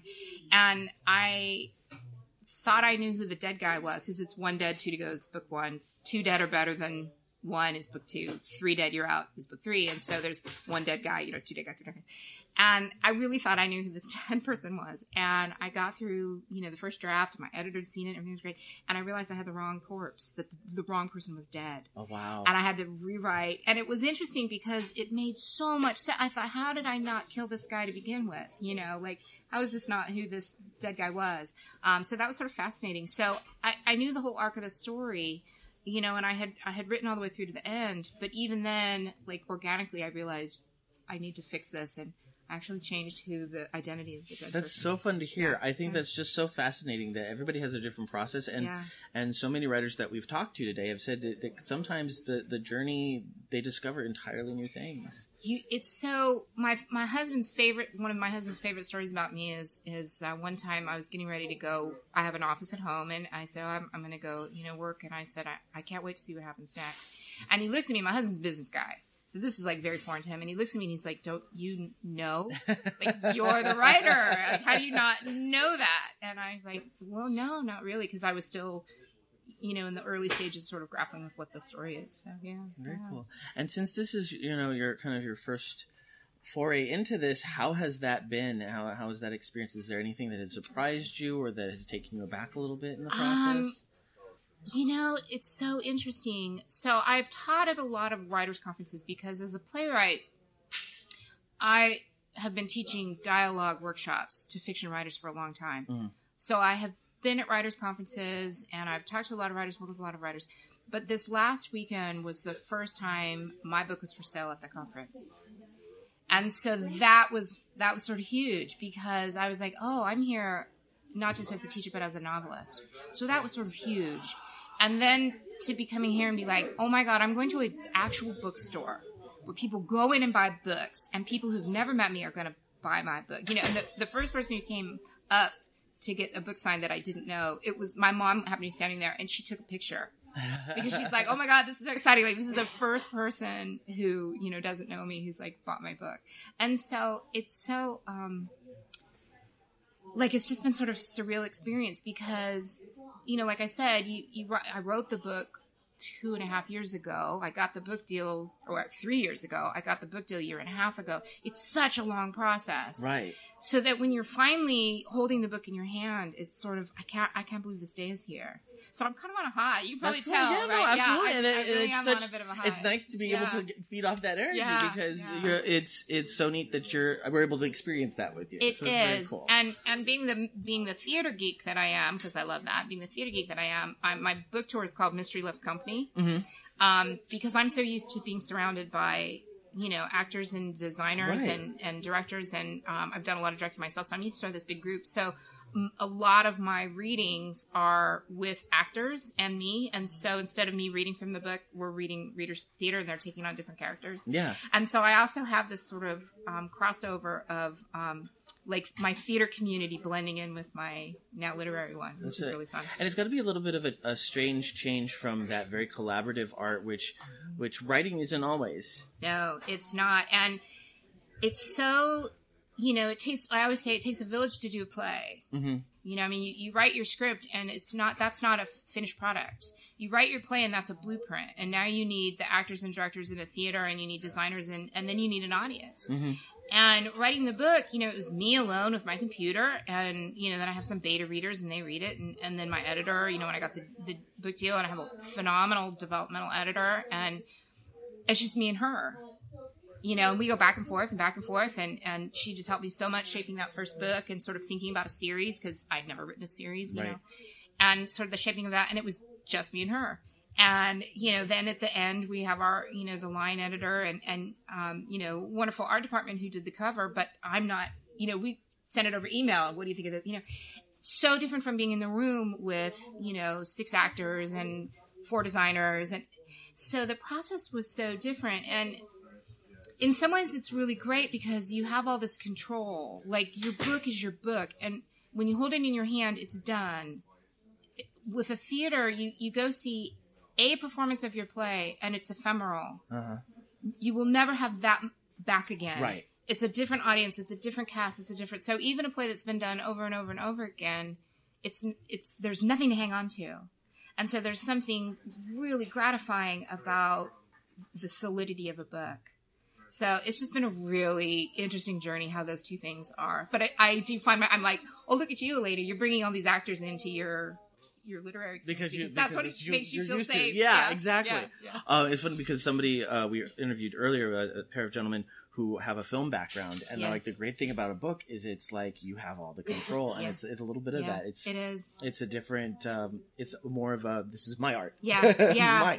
Absolutely. And I do think that, you know, the other thing that's interesting to me is that there's a, a, a one-to-one between you and the reader, Mhm. Whereas it's one to however many people are involved between you and the audience. Right. And so the it, there's something really interesting about the fact that like there is no mediation between me and the reader. It's Mhm. just the book. Whereas with the play, it's you know the interpretation of an actor, the interpretation of the director, what the audience how they're feeling that night. The is the air conditioning on too high? Like all Yeah. those things have such a different impact. So it's intriguing. That's very cool. Yeah. Very cool. Well, that's awesome. Where can we find you? Um, where what what social media should we be following you on? I would love to have you like my author page. So it's just Elena Hartwell author on Facebook. Um, I have a Twitter. I'm at Elena underscore Hartwell. Um, my website is elenahartwell.com. And I have a writer's blog. I ordinarily interview other authors on it. It's called arcofawriter.com. And but this month I'm I'm interviewing myself. Oh, that's so awesome. yeah, yeah, I'm so excited to be on my own blog. Um, so I'm just doing what the first month of uh, a debut author's life is like. So Yeah. um, yeah, that's where you can find me. That's cool. Well, I'm, congratulations you. on your new book Thank and and on this journey that it is is so exciting to hear how excited you are about it. I am. Very cool. Um, well, thank you, and Thank you. we're going to be back in probably about 15 minutes with another author. So we'll see you guys soon. Thank you. I'm here with Marie Brennan, and we're going to talk to her about her her books and what she's been doing here and promoting here today. How are you? Doing pretty well. Uh, what is your book that you're focused on here today at Mysterious Galaxy? So the book that um, I'm kind of promoting at this point is In the Labyrinth of Drakes, which is the fourth book of the Memoirs of Lady Trent. That's the series I've been writing for several years now. Uh, fourth of five books, I should say, because I'm constantly being asked how many books will be in the series. Um, and the memoirs of Lady Trent are the story of a lady adventurer and dragon naturalist in a kind of Victorian sort of world. Um, very much modeled on our 19th century, but it isn't this world specifically. Um, so things have analogs there, but it's a slightly different geography, different history. Uh, most of the Europeans are Jewish, that kind of thing. Mhm. Um, so yes, the fourth one takes her to basically a Middle Eastern kind of environment, Akhia, um, which I based pretty heavily on like the, the Syrian desert um, and some of the history there. Very cool. Um, now, this isn't your first novel by any stretch. Um, tell us about some of the other books that you've published. So the first series I did uh, was a duology that's now going under the title of the Doppelganger series. The first book was originally called Doppelganger, and then it got retitled as Warrior to match with the second one being Witch. Um, and those were kind of more. Um, they're the kind of fantasy I have trouble describing because I'm like they're they're just fantasy fantasy. You know, they're not historical fantasy. They're not really epic fantasy. They're just fantasy. Um, and uh, that was basically which is a Ninja. Um, is the, the easy way to sum up that one. And then I did a historical fiction series or historical fantasy called The Onyx Court that's set in London at different points during the city's history. So the first book is Elizabethan um, in the 16th century. The next one is 17th century, the English Revolution. Next one is 18th century Enlightenment. And then it wraps up uh, in the Victorian period. The book is With Fate Conspire. And that's kind of more steampunky. Um, what drew you to fantasy? Like, would you remember when that first moment is that you were like, "I love this"? Um, I remember when I decided that I wanted to be a writer, but I had started to love fantasy a little bit before that. Originally, I was a mystery reader. I grew up on the Nancy Drew books, basically. Um, but you know, kind of in the way that kids are, I was sort of indiscriminate as a kid. Um, I, I read mysteries, I read fantasy. I didn't really notice there were genre differences between things. They were all books. Yes. Um, you'll never convince me that The Secret Garden isn't a fantasy novel because my brain very determinedly read actual magic into all of the magic that happens in the story. Um, so, you know, grew up reading all that kind of thing, but it was a book by Diana Wynne Jones called Fire and Hemlock that made me say, I want to be a writer. And that's a, a fantasy novel. It was published as children's at the time. It would probably be called young adult now. Um, that's based very much on Tam Lin and Thomas the Rhymer, the, the Scottish ballads. Um, not identical to either of them, but like, what if another thing of that type happened? Gotcha. So, Gotcha. Very cool. Um, what is your process? How do you go about writing your your books? Um, well, I'm not an outliner. Um, I know some people they they know what's going to happen in every chapter. I I think of it as like I'm hammering pegs into the ground ahead of me, and I could be like, all right, I need to get there eventually. but how exactly I'm going to do that, I don't really know until I write it. Um, which for me keeps some of the excitement in the story because there have been times where I feel like, well, I already know everything that's going to happen. Why bother writing it? All right, because then other people can read it. But I'd like to have that element of discovery still in there. Um, and I mean, I've got, like most people, a list of books that I want to write someday that I'm never going to get to all of them, and they just kind of percolate around there. And then at any given point, like I'm wrapping up the memoirs now, so the question is, what do I do next? And it's, well, what's in the hopper? Um, and what kind of bounces to the top of it. Um, and then usually when I start drafting, it's pretty quick. It's like three to four months to actually write the book. But then, of course, you have copy edits, you have proofreading, you have typesetting, you have all the other things that need to happen before it hits the shelves. Um, you're one of the first writers that we've talked to today who has completed a series. A lot of them are in book one or two of three or four or five. Yeah. Or or it's never going to end, and that's okay with them. Um, how do you feel at the end of a series when you've been working with a character for so long? Is it sad? Is it exciting? Is it a little bit of both? Yeah, a little bit of both. Um, I finished the first draft of um, Within the Sanctuary of Wings, is the fifth book and final book of the memoirs. Um, I finished that a couple of months ago, and like on the one hand, it was awesome to have all the payoff of everything that had been building up, but especially like the Doppelganger series, it was only two books. It's a duology, so, you know, I wasn't with it that long. And because of the way getting published worked, I had written the first book about, like, four or five years before I wrote the second one, because I sold the first one and then wrote the second. Um, the Onyx Court, it was a series, I did finish it, and there were continuities, because it's about this fairy court hidden underneath London, so the fairy characters could persist from one book to the next. The mortal characters, not so much. Um, but because each one was a bit more standalone, it was its own century, there was less of that feeling of, of continuity, right? Um, so the memoirs, which again have something of an episodic cast, but there is a main character, which the Onyx Court didn't have. Um, so yeah, I've spent five years with Isabella. I kind of know her pretty well at this point, and it is a little sad when you reach the end of that and think, well, I'm, I mean, I might do like a short story or something. I know there are plenty of readers who would love me to continue on with the series from now until the end of time. But I know for me, both, I don't want to get stuck in doing just one thing. You know, mm-hmm. I, I want to get the variety in there. And also what you said of, you know, some people, they love to write series where it's, it will go from now until whenever. I like series with an arc. I like ones where there's, uh, you know, kind of a meta plot that sort of arches over it all. It doesn't have to be real strong, but something where it's going to be a certain length, and when you get to the end, there will be that payoff of the thing that you've kind of been carrying since the beginning. So, you know, I'd rather stop the series at a point where I've got that payoff when I'm still excited about it and my readers are still Right, excited right. about it. I don't ever want to be that author where somebody goes, "Oh, is that still going?" Oh man, she should have wrapped it up two books ago. Don't want Nobody wants to be that. author. yeah, exactly. Um, so it's sad. I, I may actually write some more short stories in the setting. Um, you know, there's things I might do, but uh, this is going to be the end of the novels, pretty much. Um, nothing else. My character is like 40 years old, and I'm sending her into the Himalaya. Um, it's the equivalent of the Himalaya, I should say. And, you know, there's only so many more times I can send her out in the field before she's getting a little long in the tooth for it. Well, and it, just us as as people, we start as we get older realizing I can't do all this stuff that. Oh yeah, she's, to, she's getting a bit of that in the fifth book, where she, yeah, um, forty is a bit old to be almost losing. Well, not that people haven't almost lost teeth to scurvy at much more advanced ages, but she doesn't quite have the "I'm 20 and invincible" feeling anymore. Mhm, mhm. Which is which is part of that Yeah. that, I mean- life arc that we all go through. Yeah, I'm, I'm in my mid 30s right now, and the number of my joints that are starting to go, hey, hey, you remember those 13 years of ballet? Those weren't such a good idea. yeah. yeah, yeah. Everybody told me once you hit thirty, the body, you know, everything's fine, but the body does start creaking a little bit more every Yeah, morning. yeah, and- stuff that you would have just rebounded from like rubber before, it kind of takes you a little longer to get over it, or maybe you don't quite. the, the late night parties, not so much No, I anymore. was never much of a late night party type.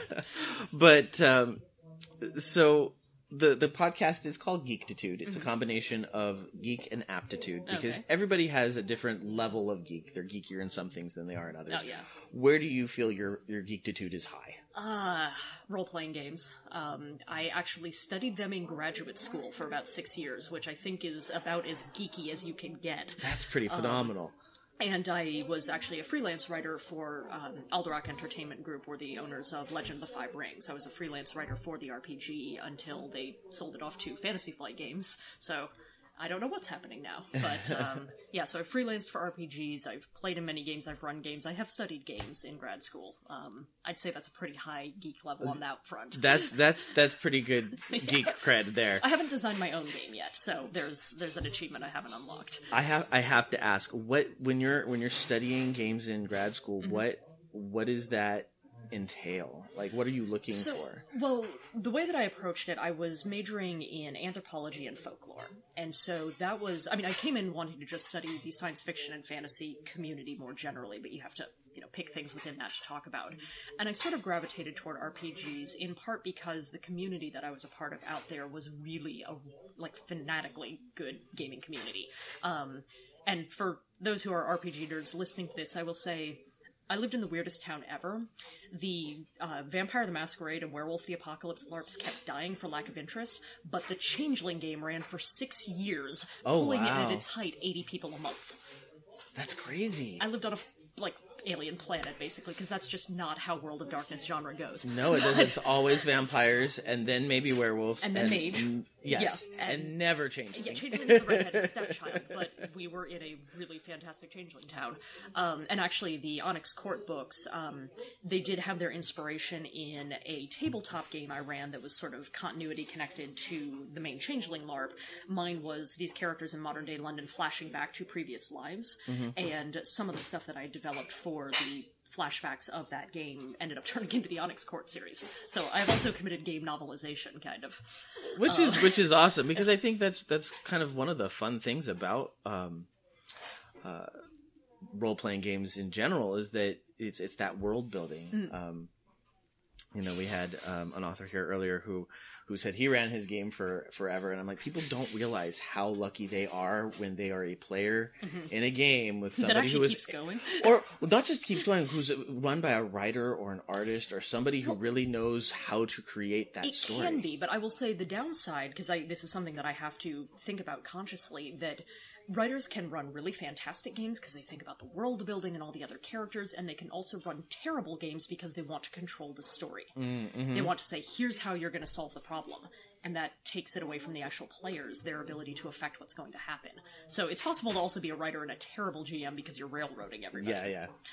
Um, but anyway, to, to get back to your question with um, uh, the reason I gravitated toward RPGs was partly because of the community and partly because um, the anthropology side of it was okay, you do have a gaming community. You do have all of the social dynamics around that of how games get pulled together and how people interact. But then the folklore side of it was I was looking at games as a form of storytelling. It's this improvisational, collaborative, um, uh, emergent is one of the words that I was using in my papers, meaning that you don't exactly plan the story. It's just kind of the emergent result of all the actions people take in the game. Um, so that made it work for the folklore side as this kind of genre of storytelling. So I was able to combine my two majors that way. That that's such an awesome. Uh, what an exciting major to have. It was fun, and they even gave me a fellowship They gave me a five-year fellowship to do this. That's amazing. That's I still so don't know cool. how I got away with that. That's so cool. Um, are there areas where you feel your geektitude is low?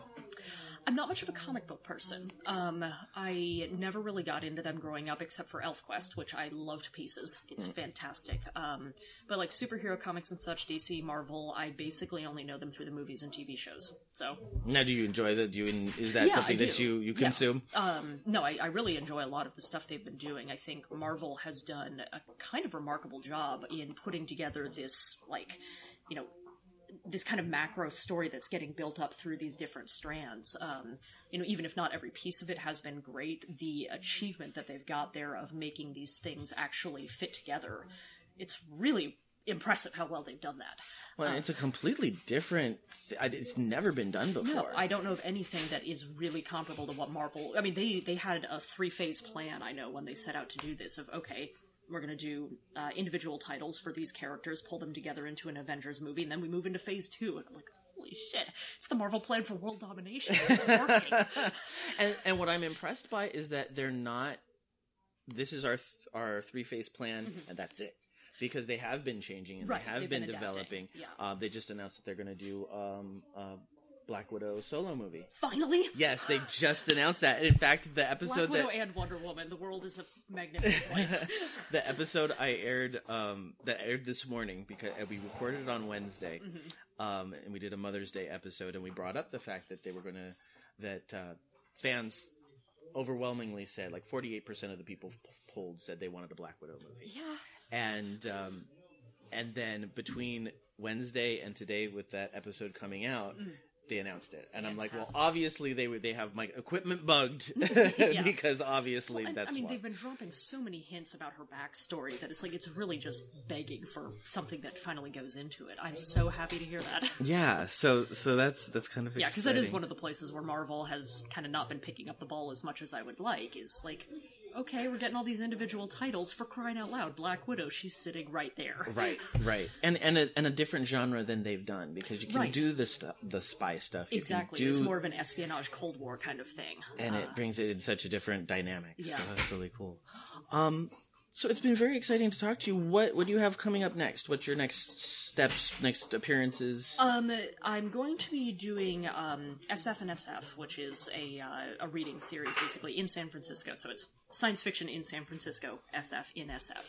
Um, going to be doing that on May 22nd, and then the Bay Area Book Festival the first weekend of June. But in between those things, um, A Natural History of Dragons, the first book of the memoirs, has been translated into French, and my French publisher is flying me out to France. Oh, how nice. A book festival called Les Imaginales. I apologize to any French speakers. My French pronunciation is very Spanish um, and American.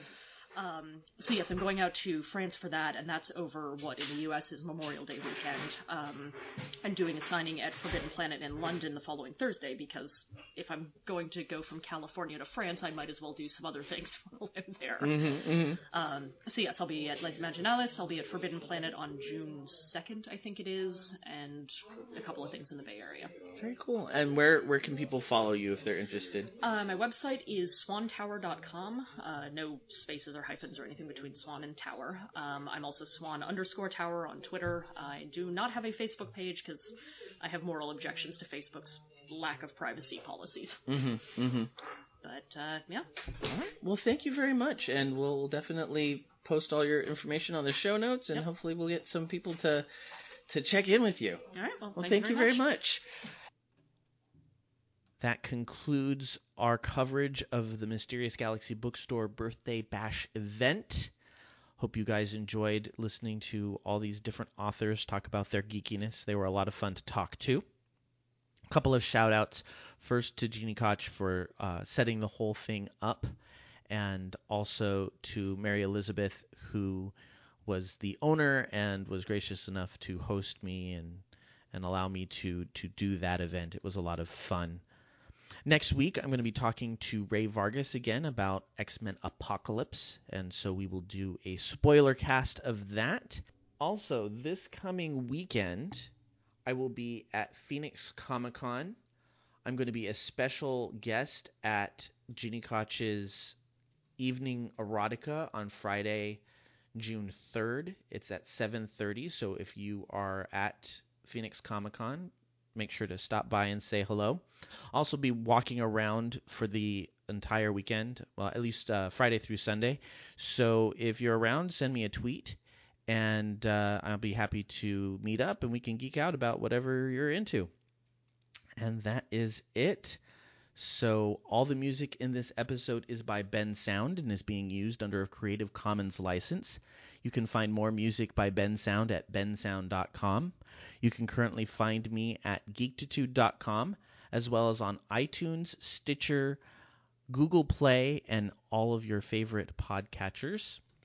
Please leave us a review and spread the word. If you would like to contact me, you can send me an email at joehogan at geektitude.com. You can also follow the show on Twitter at geektitude or me personally at Epic Grays. Until next time, make sure to keep it geek.